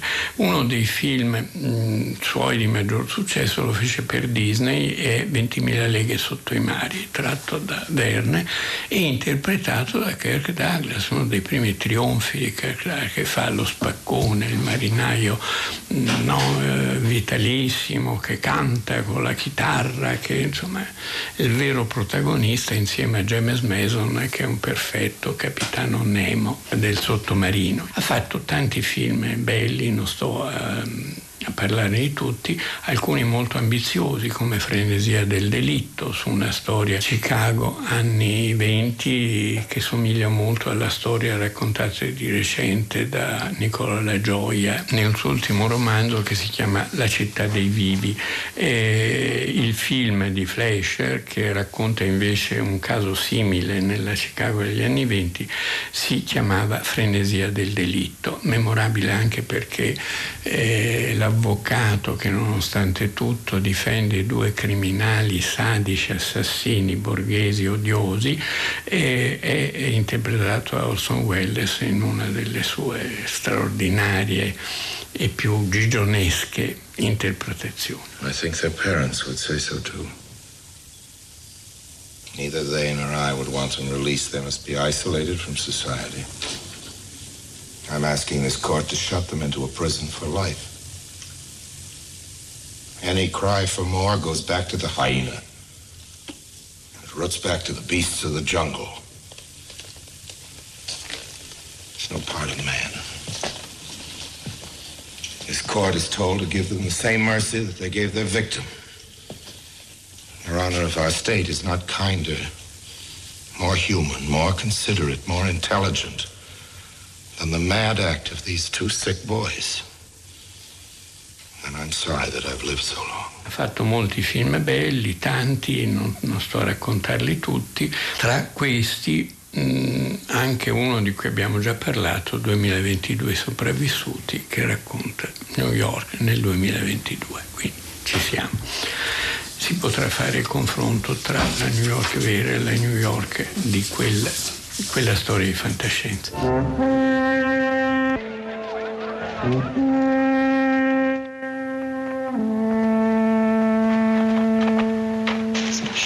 E questa era I Vichinghi di Richard Fleischer 1958 il nuovo racconto di cinema che avete ascoltato nella nostra rubrica firmata da Goffredo Fofi, Bellezza e Bizzarria, il cinema bizzarro, il cinema insolito di Goffredo Fofi. Tutte le nostre puntate eh, le trovate come sempre scaricabili, riascoltabili con lo streaming o con il podcast sul sito di Radio 3. Questa è la domenica pomeriggio di Zazà che continua il nostro eh, viaggio um, di ascolti musicali nelle piccole patrie immaginate. Adesso sentiamo un pezzo eh, di un uh, duo di flamenco eh, che si intitola, eh, che si chiama Las Grecas. Sono due eh, sorelle che vengono dalla Romania, Carmela Muñoz Barrul e Edelina Muñoz. Barrul, meglio conosciute come eh, Tina, eh, hanno avuto un grande successo all'inizio della loro carriera, hanno venduto moltissime eh, copie e appunto poi a un certo punto hanno cambiato formazione, hanno deciso di intitolarsi così, Las Grecas, questa è Te Stoi Amando Locamente.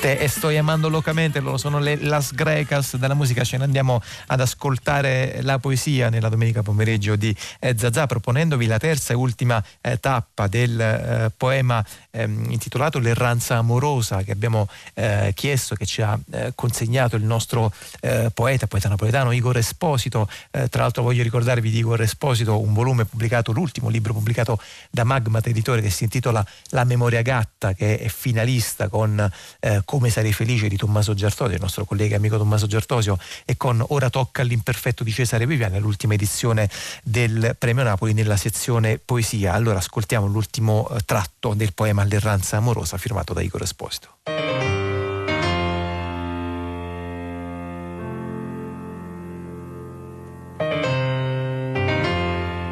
L'erranza amorosa a Marina e Amelia, le irriducibili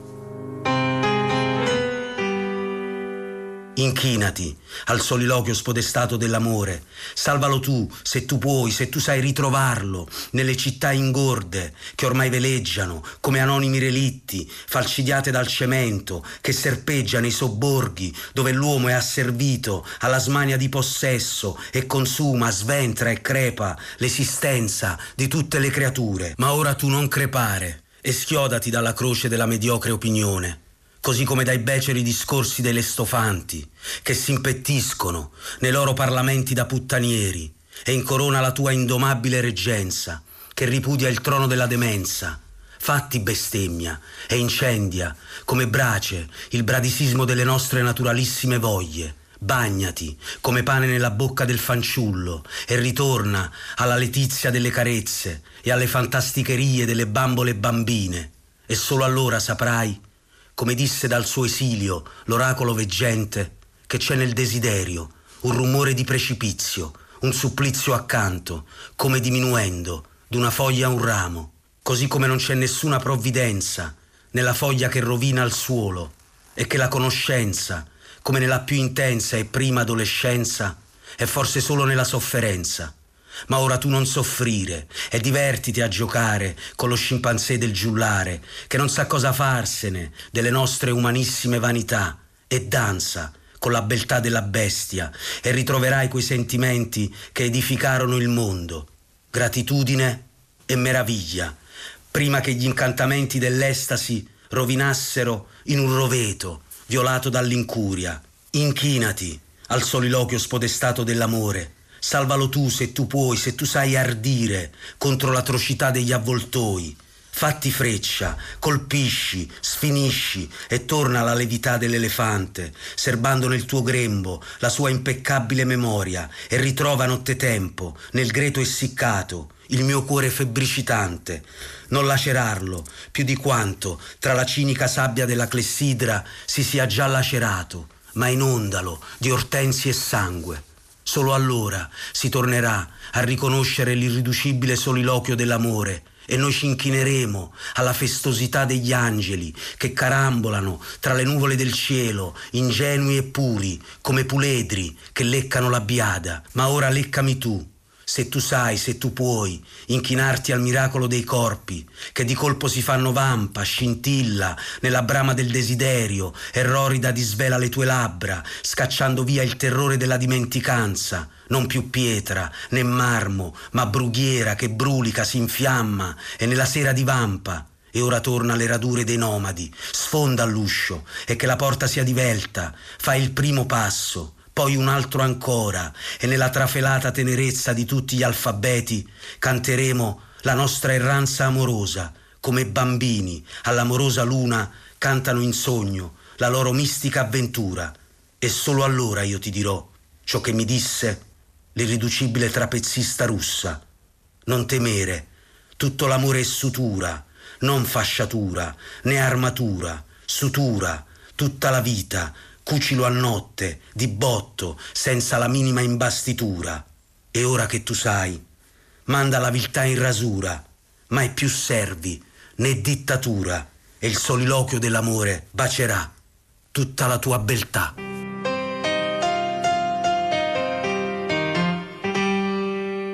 E si conclude così l'erranza amorosa, la terza parte del poema eh, firmato da Igor Esposito che ci ha accompagnato in queste ultime tre puntate eh, di Zazà che va invece a concludere anche il suo percorso musicale ascoltando, beh forse insomma di tutti gli ascolti che abbiamo fatto oggi questa è la formazione più eh, nota, un gruppo eh, rock latino eh, capeggiato fin dall'anno di formazione e purtroppo fino alla eh, morte del cantante avvenuta lo scorso 9 giugno 2020, una delle tantissime morti che hanno funestato questo terribile anno. Eh, sto parlando di Pau eh, Donesi, il cantatore e chitarrista, loro sono gli Arabe de Palo e questa è la flacca.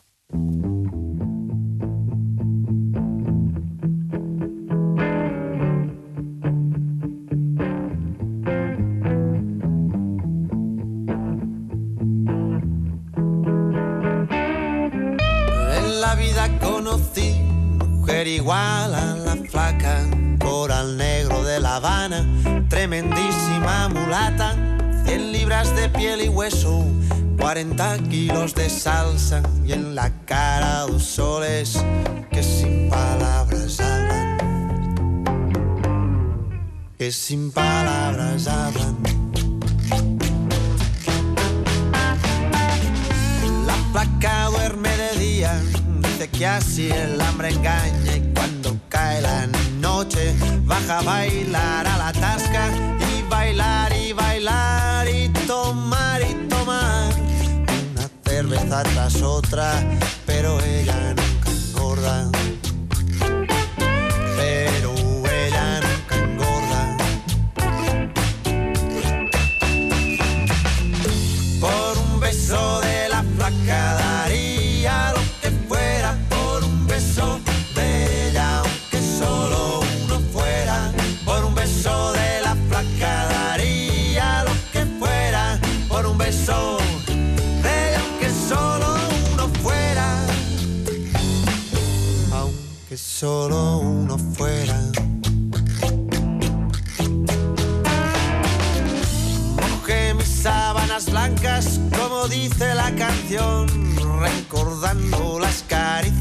me brindó el primer día y enloquezco de ganas de dormir a su ladito, porque Dios que está flaca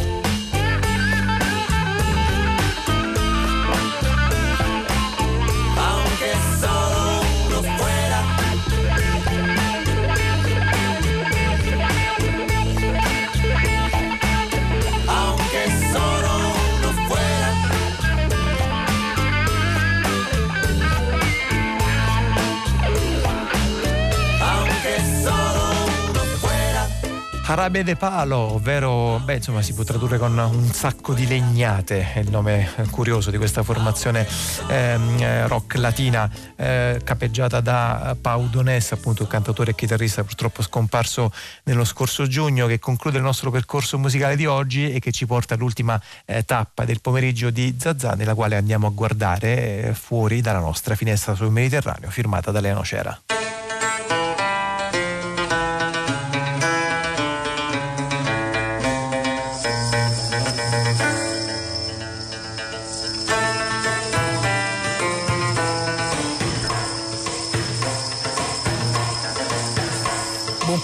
E bentrovati alla nostra finestra sul Mediterraneo.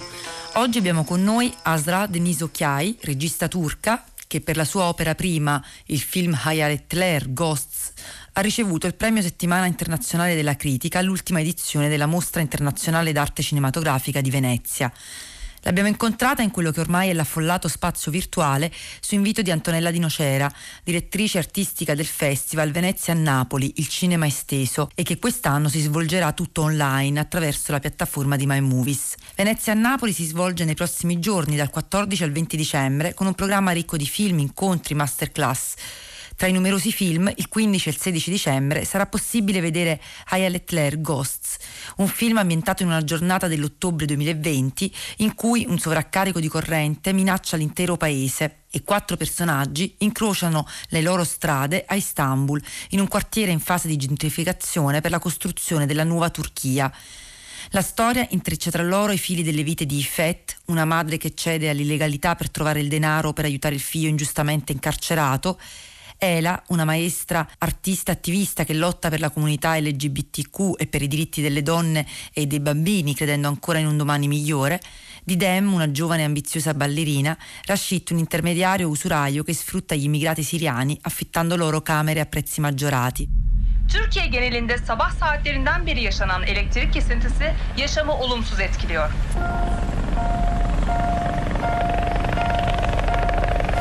para istiyor. Sıkıştırmışlar.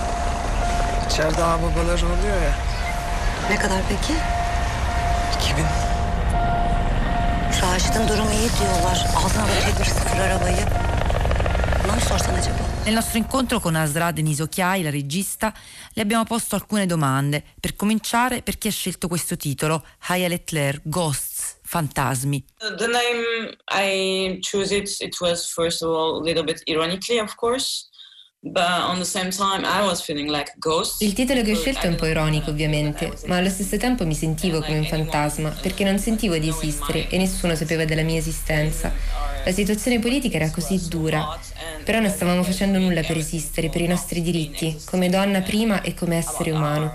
Quindi ho deciso di dare questo titolo per essere critica verso la mia società e del mondo che stiamo abitando. Allo stesso tempo, fantasma è la parola che usavo quando cercavo di spiegare la mia vita ai miei amici in Francia, dove ho vissuto a lungo.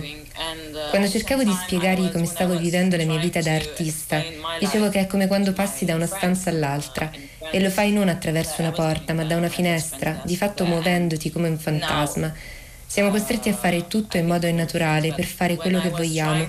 Per esempio la scena nel film con il coro LGBT che fa un concerto in casa è una scena che si ispira a un fatto vero e il coro esiste davvero.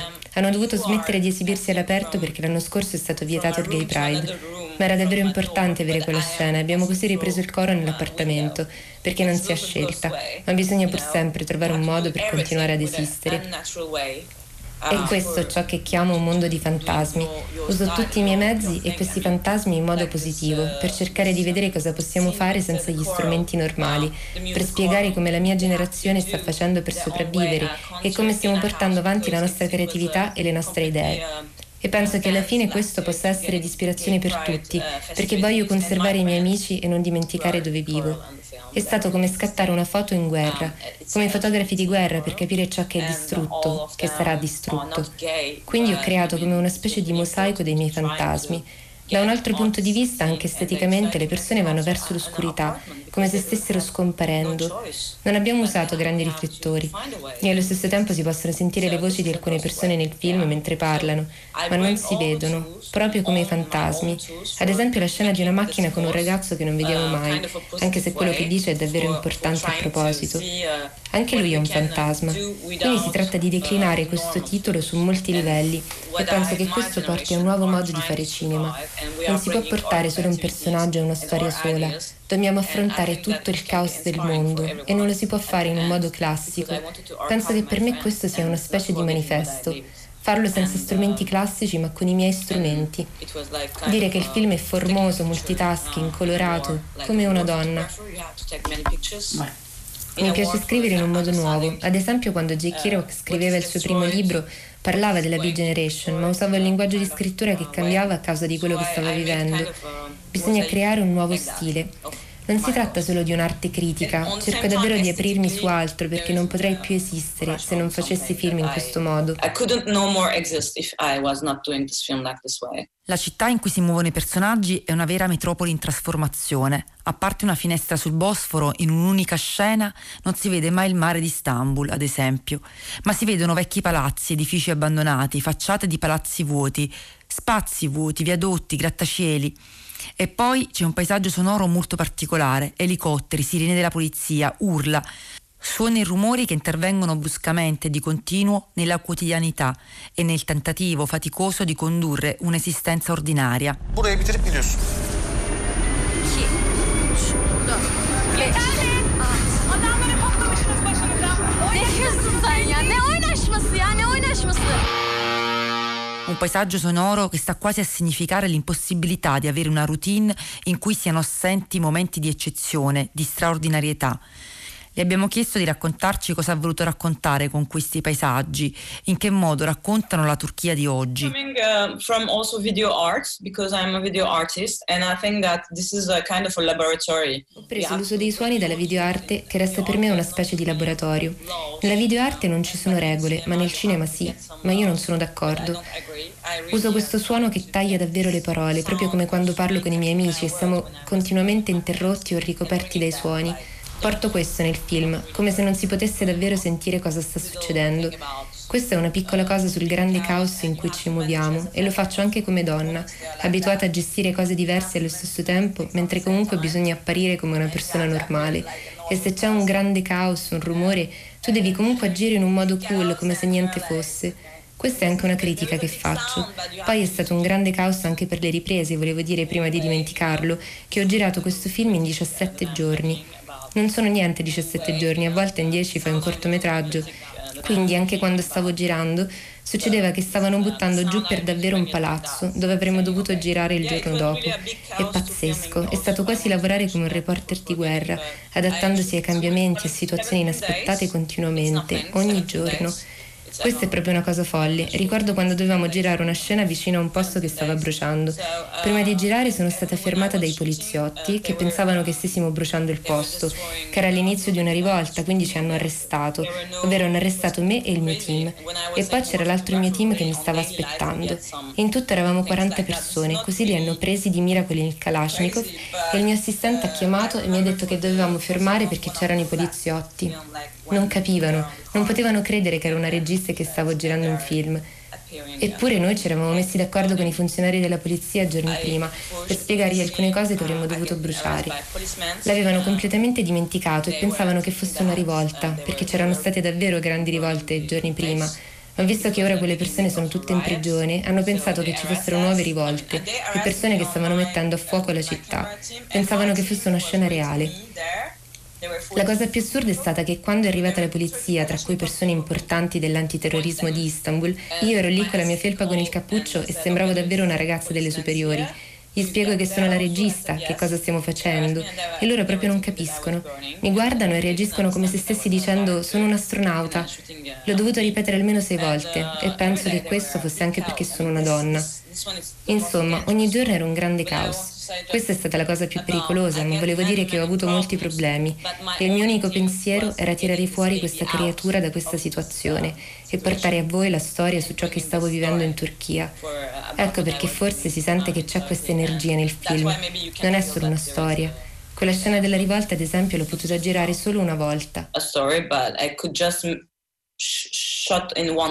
Nel film ritorna moltissimo negli annunci radio, nelle pubblicità in tv, nei discorsi, questa idea della cosiddetta nuova Turchia che è in costruzione e che di fatto passa anche per demolizioni, sgombri e cantieri ovunque a Istanbul. Prima di Ghosts, Asra Deniz Occhiai aveva girato un corto dedicato al quartiere di Sulukule, situato nella penisola storica, abitato da secoli dalla comunità rom e oggetto di un'enorme e contestata operazione di trasformazione urbana che ha portato allo sgombro degli abitanti, alla demolizione delle abitazioni e alla costruzione di nuovi edifici in serie. Un cortometraggio che anticipa nello stile e nelle storie molto di Ghosts. Kule was a um, area get been destroyed. My father was urban planner all my life. Get uh, get architect par- parents. Sucule è un'area che stavano distruggendo. Mio padre era un urbanista, i miei genitori erano architetti e per tutta la vita mio padre mi ha detto se tu proteggi il patrimonio culturale, gli edifici, allora proteggi gli esseri umani. Ho anche vissuto in una cittadina, Mardin, una città costruita tutta nella roccia. Ho vissuto lì quando ero bambina e lui ha realizzato progetti UNESCO, quindi so come una città può essere protetta e come puoi proteggere chi ci abita e la sua cultura, perché lì a Mardin ci sono anche ebrei e armeni. Su Lukule è stato uno degli ultimi progetti di mio padre, come ultima cosa che stava cercando di far sopravvivere, ed è morto in quel momento, nel 2009. Sono tornata lì anni dopo e ho detto chissà cosa stanno facendo queste persone. Così ho deciso di filmare. Non è come un documentario, sono davvero sei minuti, ma ho messo il suono di un elicottero su una cover dei Nirvana, Heart Shaped Box, tipo videoarte. Ho deciso di metterlo su Vimeo, ma in un festival hanno deciso di proiettarlo per tre giorni e gli sono stata grata. In quel momento, verso la fine del 2016, c'era la guerra civile in Turchia e il governo turco stava bombardando l'area kurda. Così ho portato la storia in quel modo, con il suono dell'elicottero e le storie di persone che cercavano di sopravvivere. Era una piccola luce sulla mia realtà. La gente lo ha capito immediatamente. Ho ricevuto mail da città kurde. Giornaliste donne scrivevano per ringraziarmi per aver fatto questo film. All'improvviso era una cosa che non riuscivo ad immaginare. Per me era solo un piccolo film, ma si capiva che portava luce su quello che stavamo vivendo. Era davvero una grande guerra civile. La gente stava morendo, gente innocente stava mo- morendo ed era una situazione politica davvero grave. Era quindi un piccolo film, ma per via di quello che stava accadendo in Turchia ho ricevuto un grande grazie ed è stato l'inizio poi di questo film, Ghosts. So che le persone guarderanno questo film in Turchia e sarà per loro qualcos'altro, intendo dire, sarà un film su come stiamo cercando di sopravvivere in questo periodo e l'arte a volte è un'ottima arma. I know that people who's gonna watch this film in Turkey gonna be something uh, else. I mean, about how we are trying to survive, and, and I think the art is really good weapon sometimes. Grazie a Asra Deniso Chiai, un grazie anche a Antonella Di Nocera. Il film è nelle sale online il 15 e il 16 dicembre, non perdetevelo. E allora grazie, grazie a Lea Nocera, si conclude così anche questa puntata della nostra finestra sul Mediterraneo, oltre che la puntata di eh, Zazza di oggi. Eh, noi ci eh, diamo appuntamento per le prossime due puntate della nostra trasmissione con due puntate speciali, due monografie musicali delle quali non vi anticipiamo troppo, ma davvero sono tutte e due da ascoltare, quindi il prossimo 20 e il prossimo 27 dicembre restate su Radio 3 per ascoltare le puntate speciali che abbiamo preparato per voi in vista delle festività natalizie. Nel frattempo un saluto vi arriva da tutta la nostra squadra al lavoro anche per questa trasmissione. Marcello Anselmo in regia, Mattia Cusano oggi ci ha assistito alla console tecnica, i curatori di Zazà sono Lorenzo Pavolini e Daria Corrias, Massimiliano Virgilio è in redazione, restate qui su Radio 3 perché alle 16.55 c'è domenica in concerto e alle 18 la grande radio, tra pochi minuti invece le ultime notizie del giornale radio delle 16.45. Noi ci riascoltiamo domenica 20 dicembre. Fino a quel momento buone imminenti festività a tutte e a tutti da Piero Sorrentino. Ciao.